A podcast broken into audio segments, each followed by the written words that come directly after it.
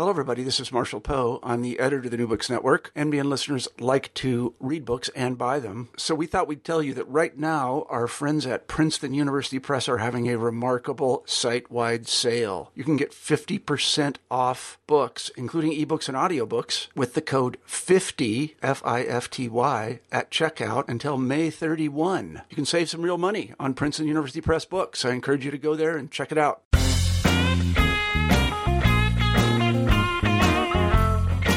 Hi, I'm Carla Nappi, and this is the New Books Network seminar. Welcome, and thank you for joining us today. I just got off the Skype phone with Tom Van Dooren to talk about his new book, Flightways Life and Loss at the Edge of Extinction. This came out just in 2014 with Columbia University Press. And you'll hear me get very excited about this book in the interview to come. I really, really loved it.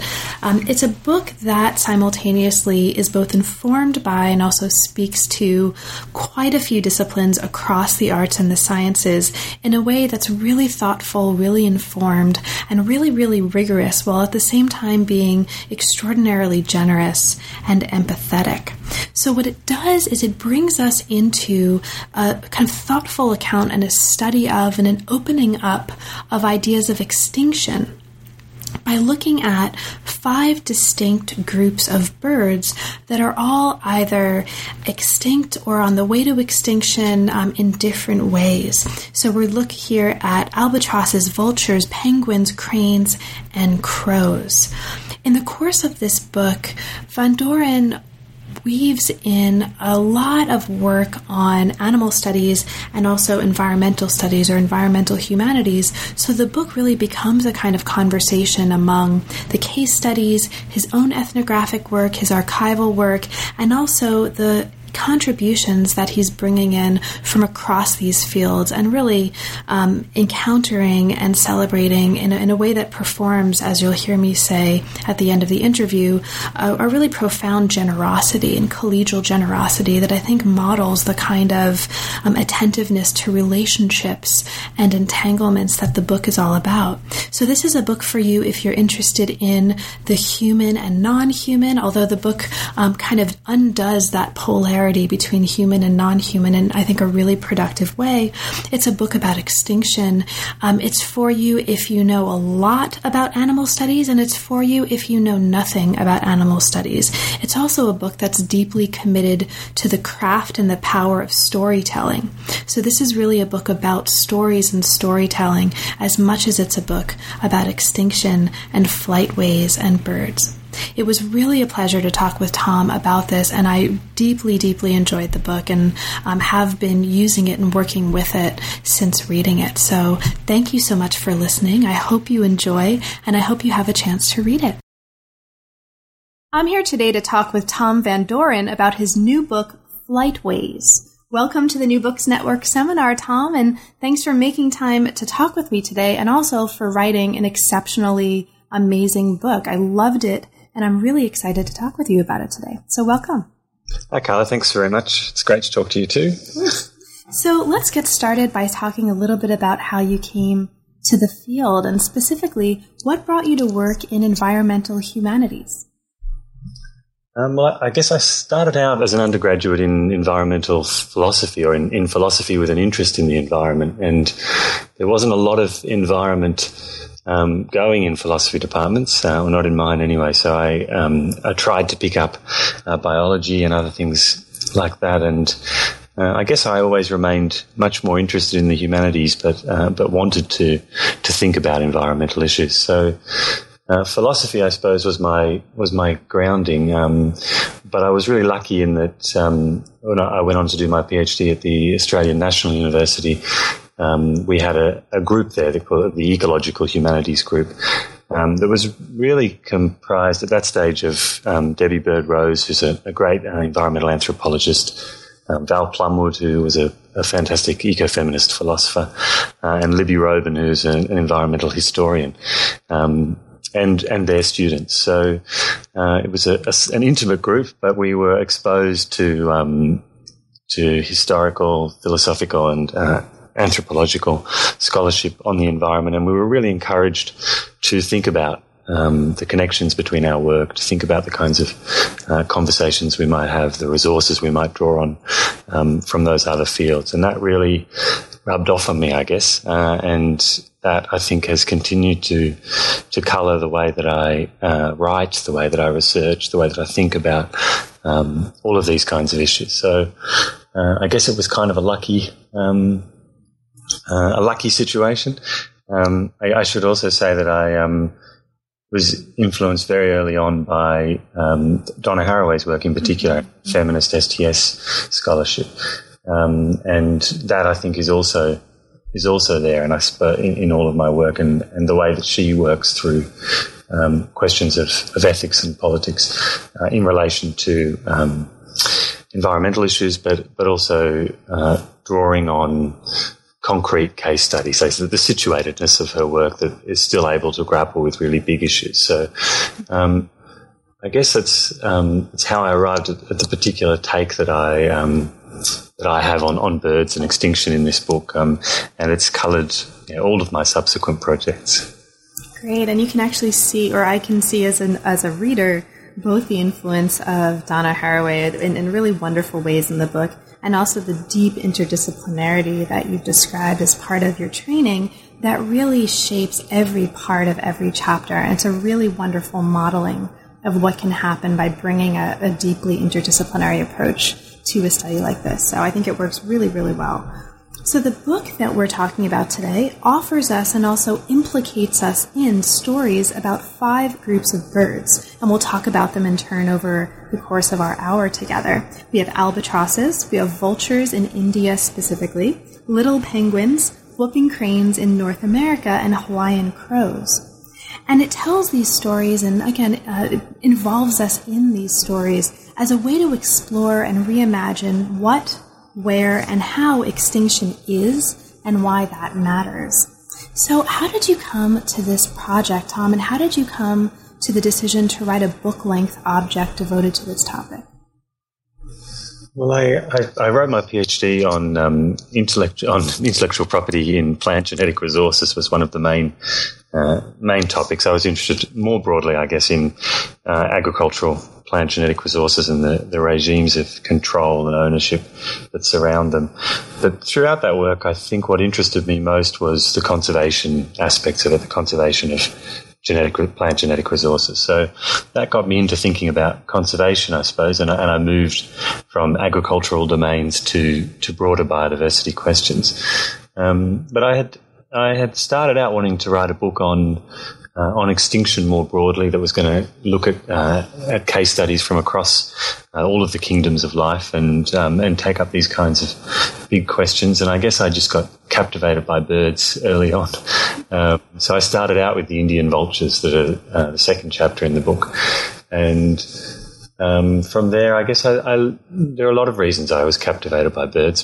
Part of it was that I went and, and relearned a lot of avian biology that I uh, had sort of dabbled in as an undergraduate a little bit and, and never uh, taken up seriously. Um, and I began to, to look more seriously the ethological literature and a lot of the ecological literature on um, birds as pollinators and, and, the other ecological roles they have.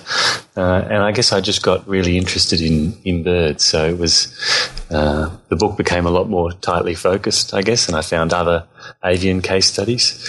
Um, but I'm not, I'm not a birder now and I never, never have been. Um, so I, I, guess it's, in each case, it was the individual story, um, that captured me. Um, but the, the larger project of thinking about extinction and thinking ethnographically and ethically about extinction was something that I really started with uh, Deborah Bird Rose. Um, I don't know how long ago now, about eight years ago, we uh, started talking about what we were then thinking of as biographies of extinction and what it would mean to tell the to tell the life story, if you like, of a of a mass um, death, uh, and and to to web together those kinds of individual stories to say something um, more general about this current period of, that is quite possibly the sixth mass extinction event in Earth's history. So, even though there are five major case studies of birds, the book actually opens with a sixth. The introduction opens with the dodo, um, what you call the poster child for extinction in a lot of ways. Now, dodos were big flightless birds that lived on Mauritius, and evidence, as you tell us in the introduction, suggests that they may have been extinct already by the end of the 17th century. Now, also, as you tell us here, they've become so iconic in discussions of extinction, in part because of the ways they've been narrativized in written accounts. And this really brings us to one of um, what I take to be um, the major contributions of and arguments of the book, and this is the connection between extinction and storytelling.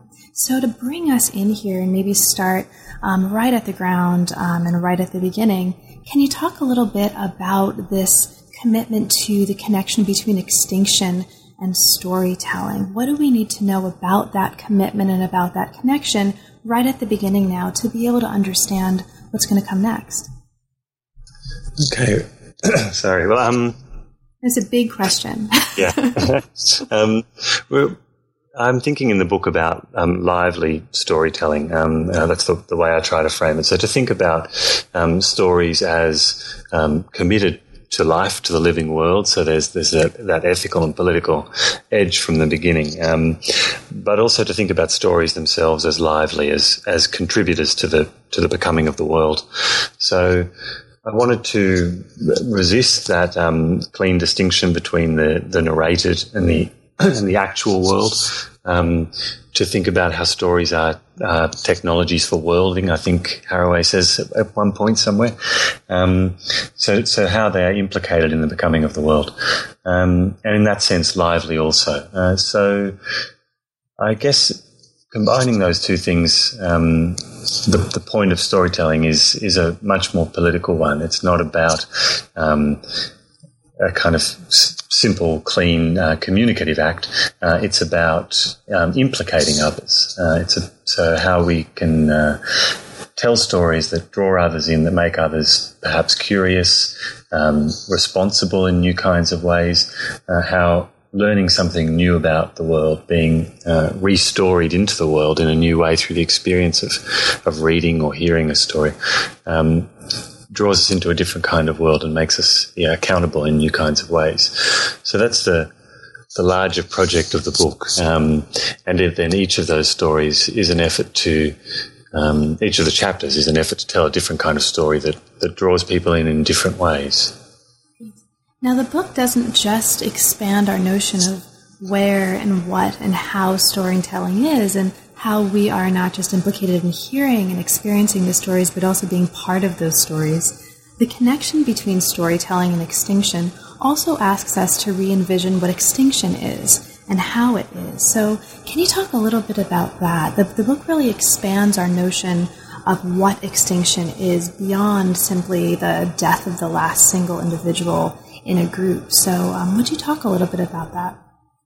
Yeah, I, I, was really interested in, in entangled the entangled significance of extinction. So, um, part of what again what the stories enable me to do is to, to draw on the biology and ecology and ethology to try and give a uh, a fleshier sense of of the particular species that I'm writing about, about how they hunt or reproduce, about the, what what that particular way of life uh, of that species is uh, to give a, a, fuller sense of what is being lost and and and also um, of why it matters.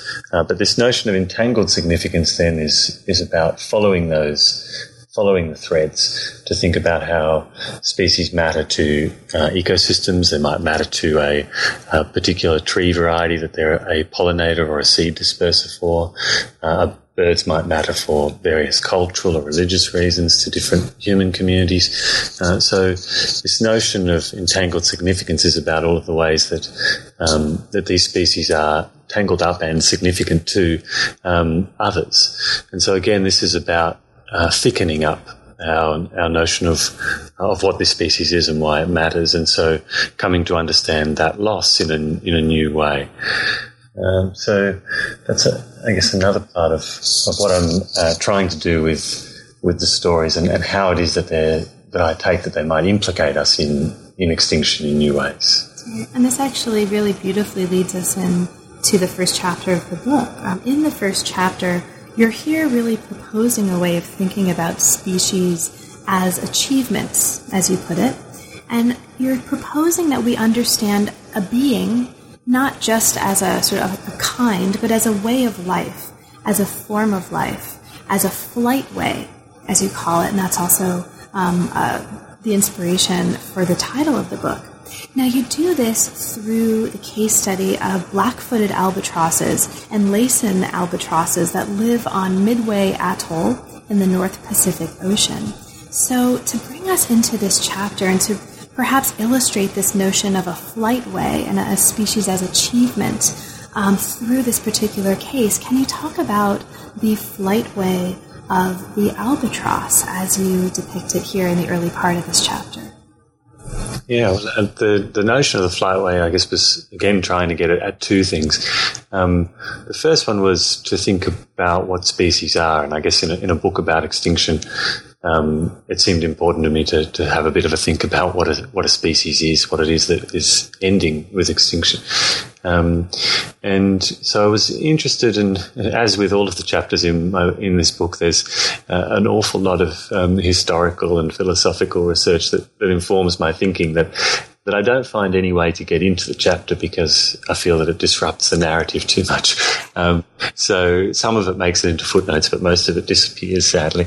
Um, so I, I, got really interested in thinking about um, the history of the species concept or species concepts and uh, and how they've changed um, since Darwin to um, obviously a particularly central figure. So, how to think about a, species not as a kind, and certainly not as an eternal kind, um, but rather as, uh, as something that's evolving, as something that's stretched um, over millions of years um, from a, a, an act of speciation to extinction uh, and something that is evolving and changing over that period. So the, the first thing I wanted to do with the notion of flightway was to try and convey uh, that, that, sense of magnitude of, of uh, a line of movement over millions of years of evolutionary history and that, that, that in a sense is what a species is. It's a lineage um, that uh, that moves, if you like, uh, over these vast periods of time. Uh, but then, as you just said, I wanted to, to thicken that up uh, and to think about that not just as a kind of empty, empty trajectory, but uh, as a way of life that is moving over uh, millions of years, that is evolving and adapting, and that is tangled up with other ways of life in consequential, sometimes co-evolutionary ways. Um, so the flight way was an effort to um, to think about what a species is again in a, in a slightly different way um, that might again, as with all of the chapters in the book, that might uh, help us to rethink extinction in a slightly different way. And the albatross was really a way into that because of the um, the work that goes into each uh, generation into to rearing, to laying eggs and rearing chicks and fledging chicks. Um, months and months of work each year uh, that enables one generation to um, bring the next into the world. And that again helps us to think about species as something that don't just happen, but that are achieved, uh, and all of the, that labour um, that goes into the, the production, the maintenance uh, of a species in the world as something that we might value and and come to appreciate. And, and but something that I think is is ultimately impossible to really grasp the millions and millions of generations um, and that of labour that, that holds something like the albatross in the world that can be undone so quickly with in this case the 50 60 years of industrial fishing and um, plastics and um, um, organochlorines and other kinds of um, toxins in the water that are, you know, have these really very short histories, 50, 60, 70 years, uh, but that are undoing these kinds of millions of years, year histories so quickly. That's right. I mean, I think one of the things that you're just mentioning um, illustrates how, again, deeply interdisciplinary the book is. And I think that's true not just in terms of what goes into it, but what could potentially come out of it. I mean, just in terms of describing species as achievements and invoking the notion of labor, this immediately becomes, at that moment, part of a way of rethinking labor history, right? To make it um, not so distinctly a human kind of a um, historiographical field, which I think itself is really interesting. Um, but you just mentioned the plastics, right, and the pollutants. Now, the chapter talks a lot about the presence of plastic objects around and inside the albatrosses, and also talks about the presence of other pollutants like PCBs and DDT. Um, you mentioned that these substances are kinds of hyper objects, um, according to the notion of Timothy Morton. And this is, I mentioned that because this is a book that Timothy and I talked about actually a little bit ago um, that I think speaks very nicely to this case. Now, you make a compelling point here for thinking about the very different temporalities that meet at the site of albatross encounter in terms of the daily life of the birds, the future of the species, and the time scales of plastics and other pollutants, which are in some ways immortal. So, can you talk a little bit about this issue of temporalities? What's What's crucial for us to understand about the temporality issue here in order for us to understand the work that you're doing in this chapter? Yeah, I, I struggle with, with temporalities. I find them um, difficult to think. Um, and so, in many ways, this, this chapter was my first foray into, into trying to think um, temporalities in a way that I sort of felt I needed to, to, to think about extinction. Um, and that first chapter was actually one of the last ones, maybe even the last one that I wrote. Um, uh, and um, a lot of the ways that I was thinking about extinction were coming from um, the work of Michelle Bastian, um, who's at, uh, at, the University of Edinburgh. And, and she, I think, is, for those who are interested in thinking about temporality, I would direct them to her work, not mine. Um, so she, I think, is, is really thinking about um, time in, in, really interesting ways, time and community, uh, time and um, a range of environmental issues, including now extinction.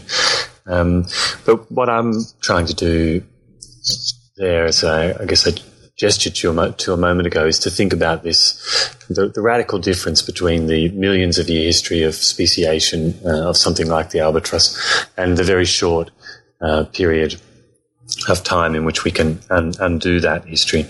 Uh, and partly I was drawn to, to think about that by a, a, comment that was made far too often, I think. Um, by journalists, by colleagues um, who point to the fact that extinction is something that now uh, that we now know since Darwin is an, an unavoidable um, part of the, the, the, life of a species. All species will go extinct. We know that 99.9% of those that have ever lived have gone extinct. Uh, and so, in the grand scheme of things, why does extinction matter? Um, and I'm not happy with the kind of answer that we get from a lot of environmental philosophers, which is to say that um, I think Holmes Rolston III put it um, most succinctly when he said that um, that a kind of a natural extinction would be uh, like um, like death from natural causes, uh, but a human-induced extinction is like murder, um, and so uh, we ought to object to extinction on those grounds. And I think for obvious reasons, for those people who are working in kind of STS frames or working with um, ecofeminist philosophy and critical of dualisms. I think that this kind of fast, hard and fast distinction between humans as agents um, and, the natural world is problematic. So I was trying to think uh, about what it is that I'm objecting to in extinction uh, in other terms. Mm-hmm. Um, and the non-human, sorry, the non-human is entering into our conversation. That's the New Books Network seminar cat who's um, trying to get a word in edgewise.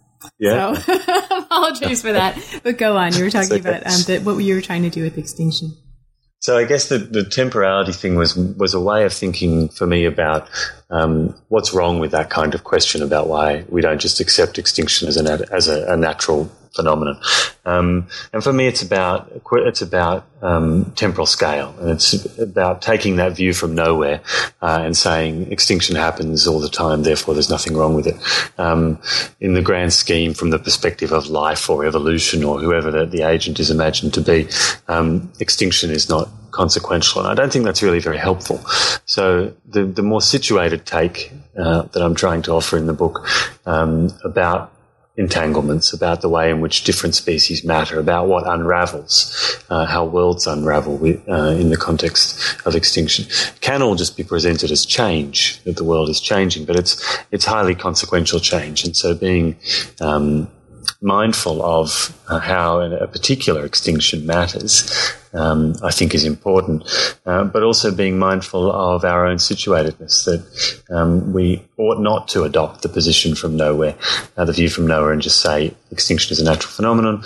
Um, instead, what what does extinction mean for this community of humans and non-humans now who will actually live through it?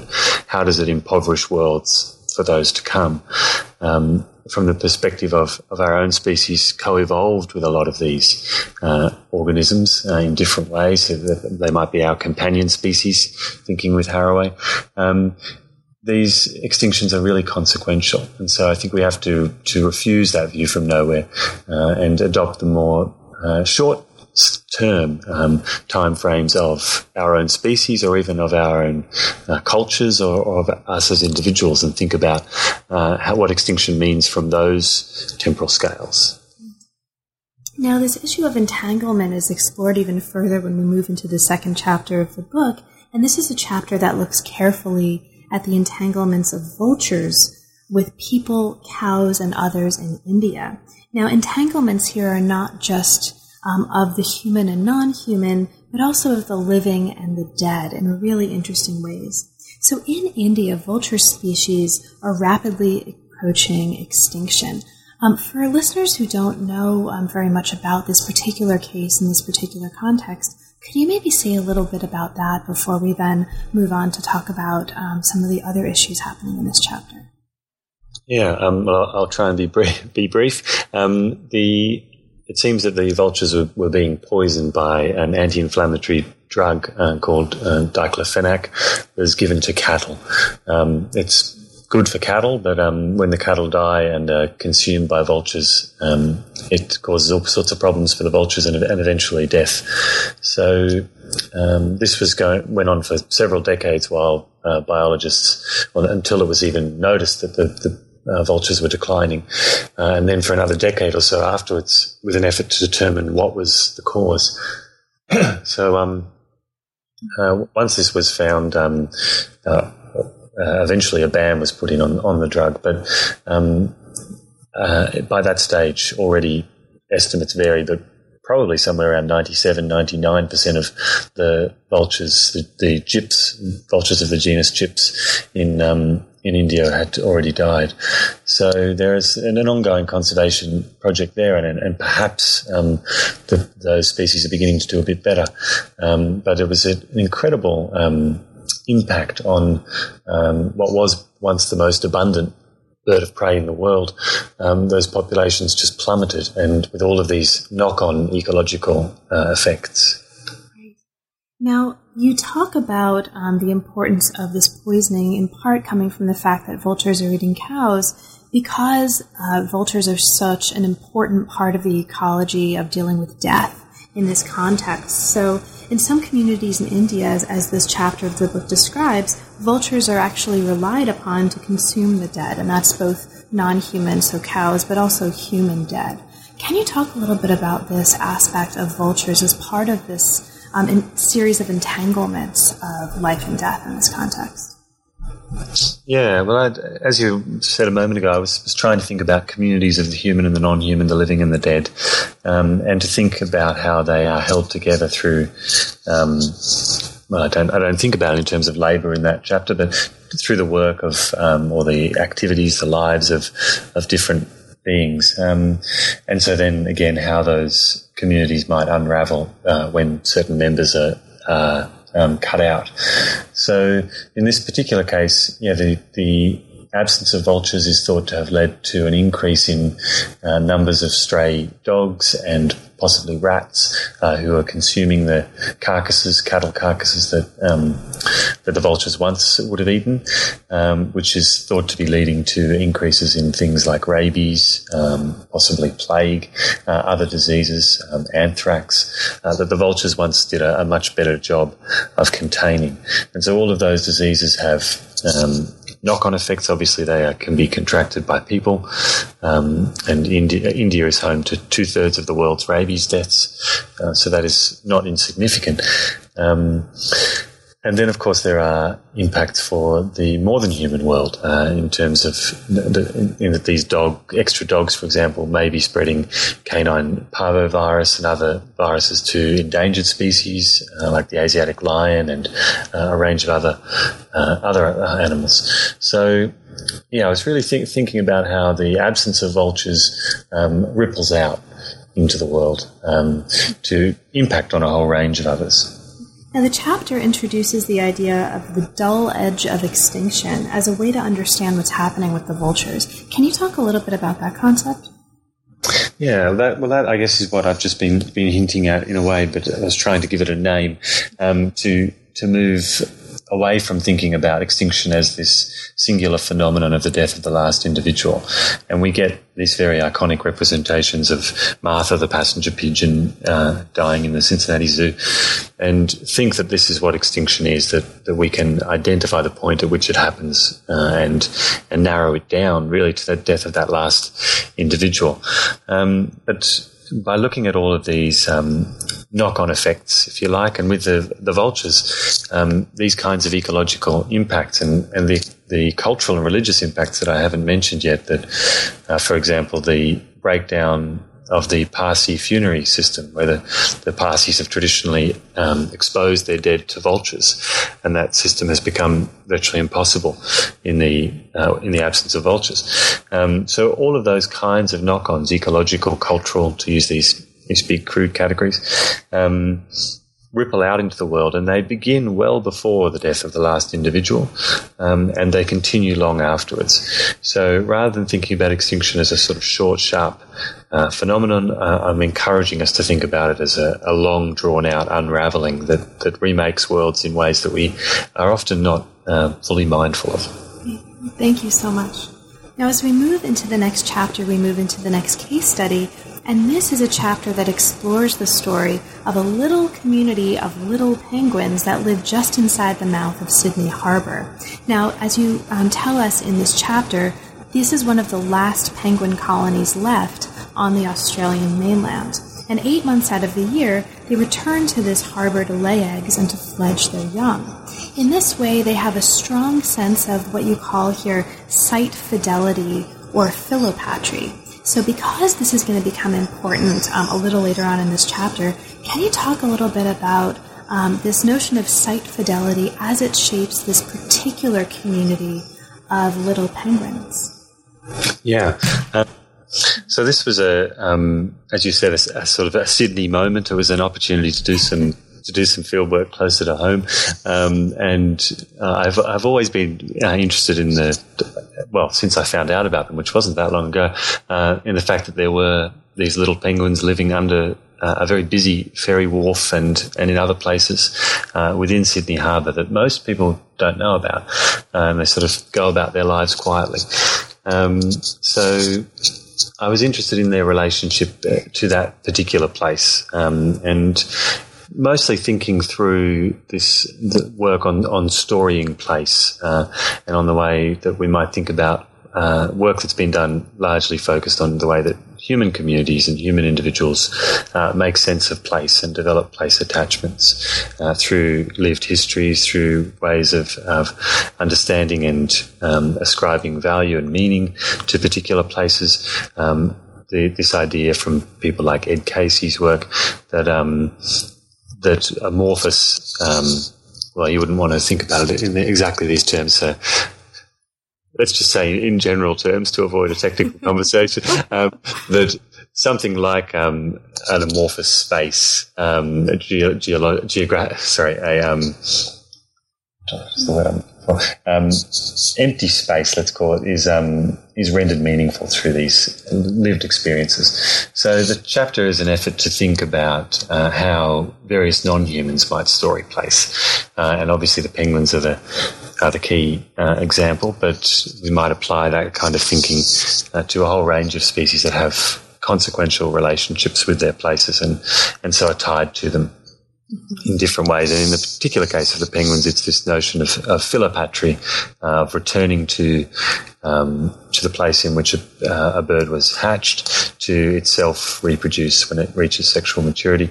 Uh, and those places are not at all exchangeable um, for uh, or interchangeable for uh, penguins. They are sort of deeply tied to these places. And so as this landscape changes in Sydney, as it becomes more and more developed, uh, I was interested in how, how we think about that, but also how um, the penguins are sort of excluded from these places that are so consequential to them. Great. And the chapter has, at the same time, very moving and really adorable. I mean, really, um, it makes these penguins into objects that we I want to adore. Right um, in this chapter, I the descriptions that you give here. Um, as a result of this disappearing of their burrows due to, due to urban development, you describe um, seawalls that are put up, right, that keep them from reaching their burrows. Now, to reach their sites, um, to give listeners a sense of the complications here, these little penguins, okay, these really, really small penguins, and they're, they're technically called little penguins, right? That's their name. That's right. Yeah. They go so far as to waddle across a beach, go up a flight of stairs, along the street, down another flight of stairs, and under houses. And these are penguins doing all of this. And so you can kind of imagine the process there. You talk about people complaining about their nightly 3 a.m. parties on the beach, um, and it's just this this beautiful moment of, of at the same time kind of hilarity and also a deeply moving sense of loss um, that I think the stories of these penguins and your description of them really brings us into. Yeah, that's good. I'm glad the description works. Oh, definitely, very, very much so. It's very um, evocative, but also, again, it's not just um, kind of uh, mo- it's not just kind of uh, amusing, but also very, very moving. Now, you talked about the importance of understanding and the opportunities that come from understanding um, the non-human. And, and every time I say that word, I get a little bit of a twinge because you know the book is not trying to create this dyadic sense of human and non-human. So I want listeners to know when I say non-human, it's not because there's a kind of polarity in the book that encourages that. It's just my clumsy use of terminology here. But um, this sort of this idea of the more than human, I think you put it, or um, yes. creatures, organisms of all sorts, storying places. This is not just about our opportunities for thinking in that way, but also our obligations. So, what kinds of ethical obligations, I think the chapter asks, might accompany this understanding of storytelling and placemaking as capabilities of penguins and other um, not humans, organisms, um, non humans more than humans. Can you talk a little bit about that? The ethical implications and the ethical obligations that might come from understanding placemaking in this more capacious and encompassing way? Yeah, well, that was really what started me down the track of, of thinking about this. Um, I, I, heard from several people while I was doing interviews out, out in the this part of, uh, of Sydney Harbour, talking to locals. There was a lot of resentment, not not from all of them. There are a lot of really great people who love penguins in, in that part of, of uh, Sydney, but there were others who really resented the um, the noise, who resented the fact that they had to keep their dog on a leash. Um, all these kinds of um, these kinds of things that, that make human um, human penguin, especially interactions, so difficult. Um, and but there was a general sense that, that the birds could just go somewhere else, and that was really what I was responding to. Um, this tendency to think about place as largely interchangeable for uh, for non-humans. Um, I, I, also am worried about the term non-humans, but we'll continue to to use it for convenience sake. Um, so, um, the, and this idea of habitat, I think, is really important here, in that it's the main way that we really think about uh, the relationship between a species and, and, particular kinds of places. We say that they um, have particular habitat uh, that is basically a, a general set of um, of conditions that are required, that it be a particular temperature, that there be particular kinds of um, perhaps foliage or ecosystem um, diversity present for them to eat and to, to nest and so on. Um, so we get this kind of checklist of um, requirements that, that equal appropriate habitat for a species. We never get anything anything like a sense of uh, a, an attachment to a particular place, uh, so that it matters for these penguins that they return to this part of the harbour, not to some other part that would be more convenient for people. And that this notion of philopatry, which is literally the, the love of place, love of one's home, um, which is the term that the biologists use for thinking about um, this return to to one's natal place. Um, that is another term in biology, I suppose, that I was trying to to presence um, uh, to think. Uh, to think about attachment uh, beyond the sort of simplistic requirements of habit of appropriate habitat. And I, I, sort of failed to answer your question there, but, but so my, my then my question for myself is what kind of uh, different ethical obligations does does thinking place differently like this open up? So I think the richer sense of of how place matters to penguins that it can't just be exchanged like that. That what happens when penguins lose places, uh, lose their burrows, is that they keep pushing for them, uh, and often they keep going back to them even though they're no longer appropriate and they fail to reproduce, uh, and so we end up with a, a, smaller and smaller population until extinction happens. So that the the work of of something seemingly so simple as putting up a seawall is really extinction work um, and that understanding place in this richer way uh, helps us to understand the significance of that kind of act. Now, talking about population numbers, um, concern with population numbers, this is very much a concern as well um, that comes up in Chapter 4. Now, Chapter 4 looks at North American conservation programs that are devoted to whooping cranes. The work of conservationists in the U.S and also in Canada to protect cranes and to teach them to migrate south is explored here in really wonderful ways. Um, and you talk here specifically about Operation Migration. Now, this is a very intensive captive breeding and release program that in many ways has been very successful. So, can you maybe bring us into this chapter by talking about Operation Migration and talking a little bit about your own fieldwork um, that went into this chapter and that you, I think, describe as well um, uh, early in, this, in its pages. Yeah, so um, Operation Migration, I guess, are one part of a, of a big program. They handle the uh, the ultralight led migration. So the, the birds being um, once they reach a certain age, uh, and and all of that breeding is done by two other organisations, the Patuxent Wildlife um, Research Centre, which is part of the US Geological Survey, uh, and the uh, International Crane Foundation. Um, and so they're also very important partners in, in all of this um, captive breeding. Uh, but then some of those birds um, then get uh, sent off to Operation Migration, uh, where they're taught to to follow an ultralight uh, aircraft to learn this, this lost migratory route in the effort to establish a second uh, free living population of whooping cranes in North America. Um, so this would be a migratory route from Wisconsin to Florida. Uh, in addition to the one that already exists from from um, up in the north of Canada down to the Gulf Coast of Texas. So, um, yeah, I was really interested in in that whole program, the whole effort to um, to create this new eastern migratory population, um, to breed cranes in captivity, to get them to follow a plane, um, and uh, in particular, I guess I'm, I'm, probably preempting your next question here. I was, I was okay. interested in the, the, the violence uh, uh, that goes into the, the care, the intimate care for, of these birds. Mm-hmm. So, what was um, you, you described? So, we'll get to violent care in a moment. Absolutely, but you described um, at some point in this chapter dressing up in a costume and um, you know sitting with someone who had a puppet um, that was a crane's head. What was your ethnographic research um, in Wisconsin like when you were researching this chapter?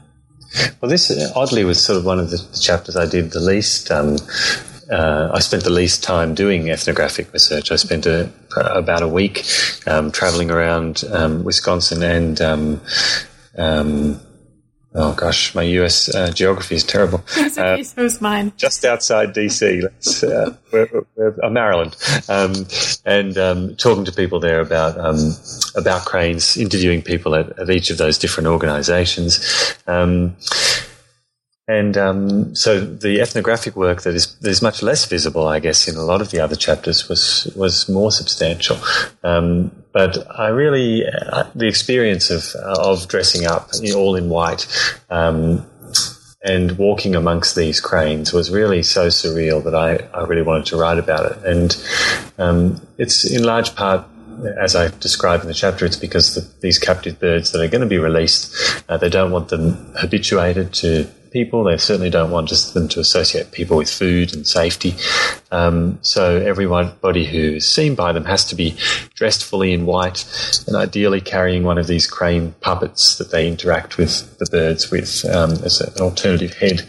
Um, and then often uh, often people will carry these small recorders that uh, that play um, comforting parental vocalization sounds for the chicks. But in, in my experience, um, I dressed up a couple of times in different places, but the, the one I describe in the chapter um, was with the Operation Migration folks, um, and we were in an, out, an outdoor pen with birds who were well into their training for uh, following the, the plane. Uh, and it was just really surreal. It was in, incredibly hot, um, and the costumes were so stifling that we had to be completely silent. Uh, we had to move slowly and carefully. Uh, and so it became almost meditative, um, sort of, and the birds who uh, came up and um, uh, exploring and um, and pecking at us with their beaks a little bit and following us around as they would follow their parents. And um, it was very uh, a very odd experience. Um, so I felt like it, it framed the, the oddness of this whole um, conservation program really well. And the oddness is expressed here, um, at least in part, in terms of something that's now going to super surprise you that I'm asking you about. Get mm-hmm. ready. Violent care. I know this is a surprise. you, you, talk about the cranes in terms of this uh, regimes of violent care. So, can you maybe talk a little bit about that?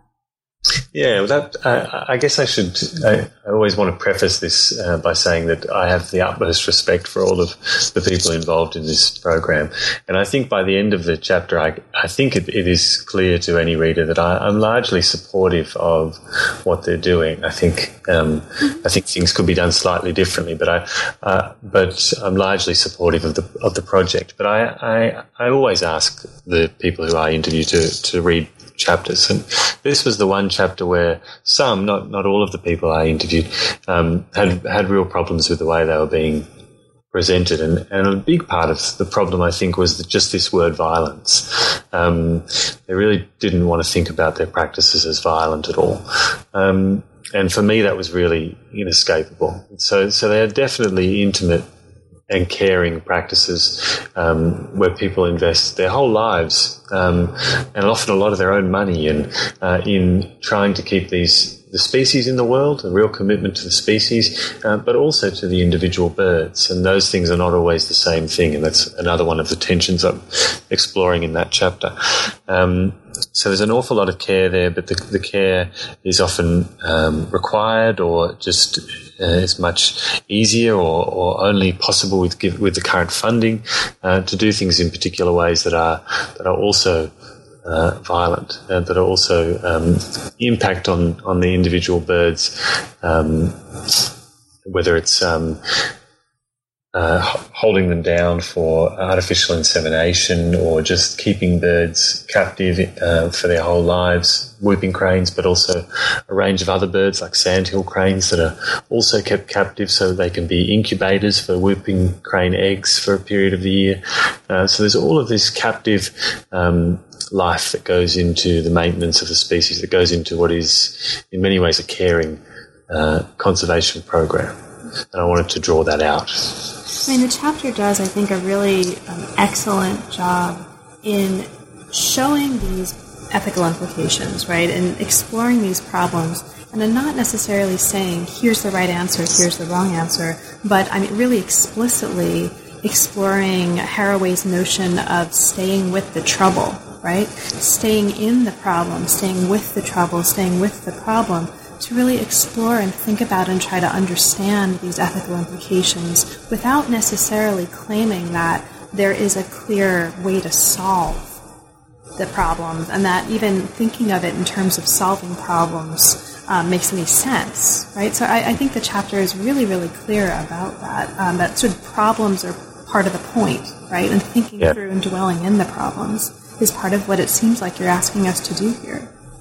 Yeah, I think that that was my hope behind behind looking at, at the violence that goes on in caring practices uh, is to think about how we might do things better. If if we recognise this as violence, um, what does it prompt us to do to to rethink the way that we're doing these things, to maybe make them less violent in certain ways, uh, or just to own up to that violence? And I think that for me, and the really celebratory, celebratory um, images of whooping cranes flying behind ultralight aircrafts, and I couldn't help but put one of those images on the cover of the That's book. um, um, I think they're beautiful images, um, but they are so often couched in this kind of um, certainly celebratory, but also salvational kind of language where human, humans and their technology are, are setting the world to rights, um, making up for you know all of these impacts, helping this to keep this species in the world. Um, but that the the um, behind the scenes work that produces that possibility of cranes following an ultralight is incredibly violent also. Uh, and once we allow that violence to slip out of frame, I think it becomes a lot easier to uh, support these kinds of um, captive breeding programs of various sorts um, because we're, we're not really clear on what the stakes are.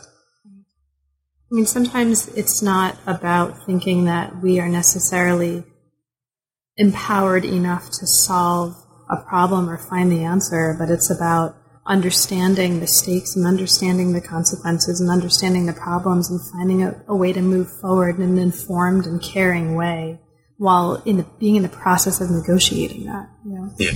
Um, so in the final chapter, um, before the epilogue, we move from this context in which um, we're exploring ideas of violent care and exploring the whooping cranes to exploring a different group of beings, of animals, of birds, and this is a group of Hawaiian crows. Now, Hawaiian crows only survive in captivity. The last free living crow died in 2002. Um, now, it, the crows now only survive in captivity um, in part due to a lot of factors that you describe here in the chapter, and those factors include um, forest degradation, increased predation, diseases um, that are relatively new for that group. And the chapter opens with an account of one of these Hawaiian crows crying out at the death of its partner. So this becomes a chapter that from the very beginning, from, from the very epigraph of the text, is all about crying and mourning um, and grieving. Now, the chapter considers how crows mourn, how they respond to the death of others of their kind. Um, can you talk about this a little bit? What does it mean, and what are the consequences for us when we take crows mourning seriously as a as part of the overall general um, category of mourning behavior? So, more simply put, what does it mean for us, and what can it mean for us to ask if crows mourn?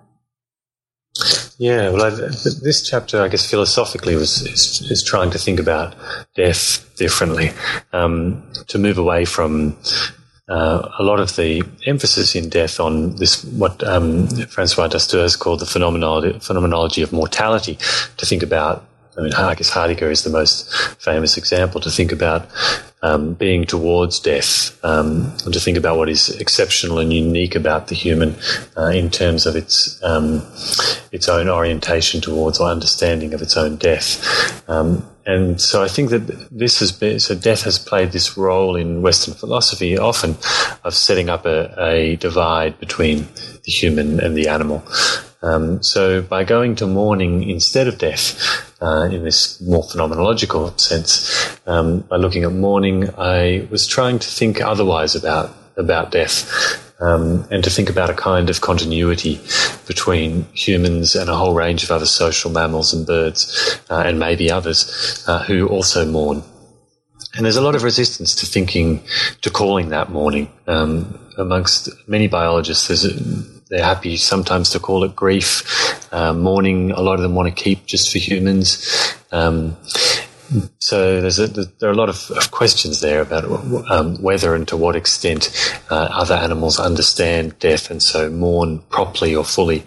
Um, but it's clear that there is um, there is grieving going on for a lot of these species when they lose certain others, um, and so the, the, effort is to think about a kind of evolutionary continuity, um, how we, we share to some extent our capacity to mourn with others as a result of our, our um, evolutionary relatedness, uh, but then also how there's an ecological, uh, how mourning draws us into ecological relationships with others, um, how mourning exposes the way in which uh, we are at stake in others. And so to mourn is to uh, to acknowledge, in some sense, more or less conscious consciously that we have been remade by the loss of another. Uh, and so to mourn uh, for other than humans, um, to acknowledge how other than humans themselves mourn, is to um, to be implicated in a world of um, ecological relationships as well, or at least it could be. And that's what the, the chapter is trying to work through with I should say just very briefly, because I, I, I, jumped in with Heidegger instead of saying anything about the Hawaiian crows themselves. Um, that the, the, Hawaiian crows are incredibly beautiful birds, and um, uh, and so the, the, chapter was also motivated by a desire to to spend time with them and to think more to think seriously about their plight. The chapter actually makes the point quite explicitly that taking the mourning and the grief of non humans seriously may actually help undo our tendency toward human exceptionalism. And this, um, this is a, a, phrase, human exceptionalism, that recurs at several points throughout the book, and it really seems to be uh, at least one important concern of the book as a whole. Yeah, yeah. I borrowed that um, phrase from, from Val Plumwood. Um, and yeah, it's it, it, this is really what a lot of the entanglements, the the uh, effort to think about mourning, um, to think about evolutionary relatedness, is all about resituating the human in ecological, in evolutionary uh, terms, uh, thinking about how. Uh, I think Anna Tsing has put it most beautifully uh, recently to think about how human nature is an interspecies relation, I think she says, or an interspecies project. Um, uh, and so the, the effort to, to de-center the specialness, uh, to, to de-center the human and to rethink the, this, the notion that humanity is somehow special and set, a, set aside. Now you call um, the chapter itself an act of mourning. What, is, what do you mean by that? Um, well, I, I, guess it's um, as with all of the stories in the book, I'm thinking about them as a kind of performative ethics, um, and so the I didn't want to just write a chapter about mourning. I wanted the chapter to itself be an, an act of mourning. Um, and uh, a part of part of what mourning is is of course storytelling is the way that we um, re-situate ourselves in the world uh, or relearn the world in Thomas Attig's terms um, after the event of a loss. Um, and so storytelling is always, has always been, it will always be, I imagine, um, intimately bound up with mourning. Um, so this is an effort to to tell uh, a story about mourning uh, itself as an act of mourning, um, partly to work out some of my own um, issues, um, but partly also because um, I think that witnessing is such a, a powerful concept here, and I, um, there's a little bit of hopelessness in it for me. Um, but there's, uh, I feel that there's an important ethical work that is done in the act of bearing witness to extinction. So even if if my book has no impact on the world, um, even if if all of the other work that we do on extinction doesn't turn the tide and we continue to lose all of these species, I think there's something important uh, that's done in the in the work of telling their stories, uh, in the work of giving them some sort of presence in the world, and in the work of trying to um, to articulate what is wrong with what's going on here uh, as an act of witness uh, that may have no um, world changing consequences, but is itself an ethical obligation. Beautiful. Well, Tom, I think that's a really nice place for us to come to a conclusion here. Now, there's a lot about the book that we didn't have a chance to talk about. There's a lot of a lot of stories, a lot of ways that the chapters are really performing the importance of um, sort of situating any individual within a network of relationships and communities by being extraordinarily generous about the work of other colleagues and other scholars who you're weaving in, drawing from, and expanding um, from uh, in all of the chapters. And so it's one of the things, um, that kind of performance of generosity that I really appreciated among other things. But of course, there's a lot we didn't get to um, in all of these pages. Is there anything in particular that we didn't have a chance to talk about, but that you'd like to mention for listeners? Um, I guess um, one thing that, that may be of interest to, to listeners who are interested in, in this book um, is the Extinction Studies Working Group. Um, and we have a, a website um, at extinctionstudies.org. And a lot of the people you just mentioned, um, who are, whose ideas I'm, I'm working with, who I'm, have been in conversation with for years on these things, are also members of that group. and uh, pe- people like Debbie Rose, who's beautiful recent book, Wild Dog Dreaming. Love and Extinction, I think, is another great. Um, uh, another great book in this in this area, and uh, Eben Kirksey's recent um, book, Multi, "The Multi-Species Salon." Um, but there's a whole range of other uh, great projects, and there's really a group of people trying to think about what the humanities uh, and, to some extent, the social sciences have to to offer in thinking through extinction. So I would direct people there, I guess. Great, thank you. So now that the book is out, and congratulations on the book, what's next for you? What are you working on now? Well, I'm, I'm already uh, two chapters into the next book, um, which is um, something that I'm really enjoying, and I've just managed to get some funding to um, to allow me to do field work around the world in six six different sites looking at human crow relationships. So, in a way, the, the, my current book picks up directly from the last chapter of um, of Flightways um, with the Hawaiian crows, and the Hawaiian crows is one of these six crows, um, and there are five others. And I'm I'm really just thinking about uh, they're not all um, endangered. Some of them are crows that are thought to be overabundant and that are being culled. Um, so the extinction is still really a central theme, but I'm also thinking more broadly about what wildlife management is or might and might be, um, and our relationships with a whole range of different um, corvids as, as a way of thinking about uh, broader issues of um, multi-species community in uh, in the Anthropocene, whether you love or hate that term. Um, so that's the, the, current project, and I've um, been working on the Hawaiian crow again, and the and some some beautiful Indian house crows living in the Netherlands who are, I think, if they're not all dead now, they will be very soon. The, um, the Dutch government uh, have given the order to have them all killed. Um, so that, that has been my, um, my latest uh, project, and I, am really looking forward to taking up crow stories in other places. Well, best of luck with that research, um, and I hope it, you have wonderful travels and wonderful trips in the course of doing that work as well. And thank you so much for making time to talk with me about this book. I really enjoyed it, and it's an amazing book, so thank you. Well, thank you so much, Carla, for taking the time to, to read it and talk about it and, and share it with others. It's great to talk to you. You've been listening to the New Books Network seminar. Thanks very much for joining us, and we'll see you next time.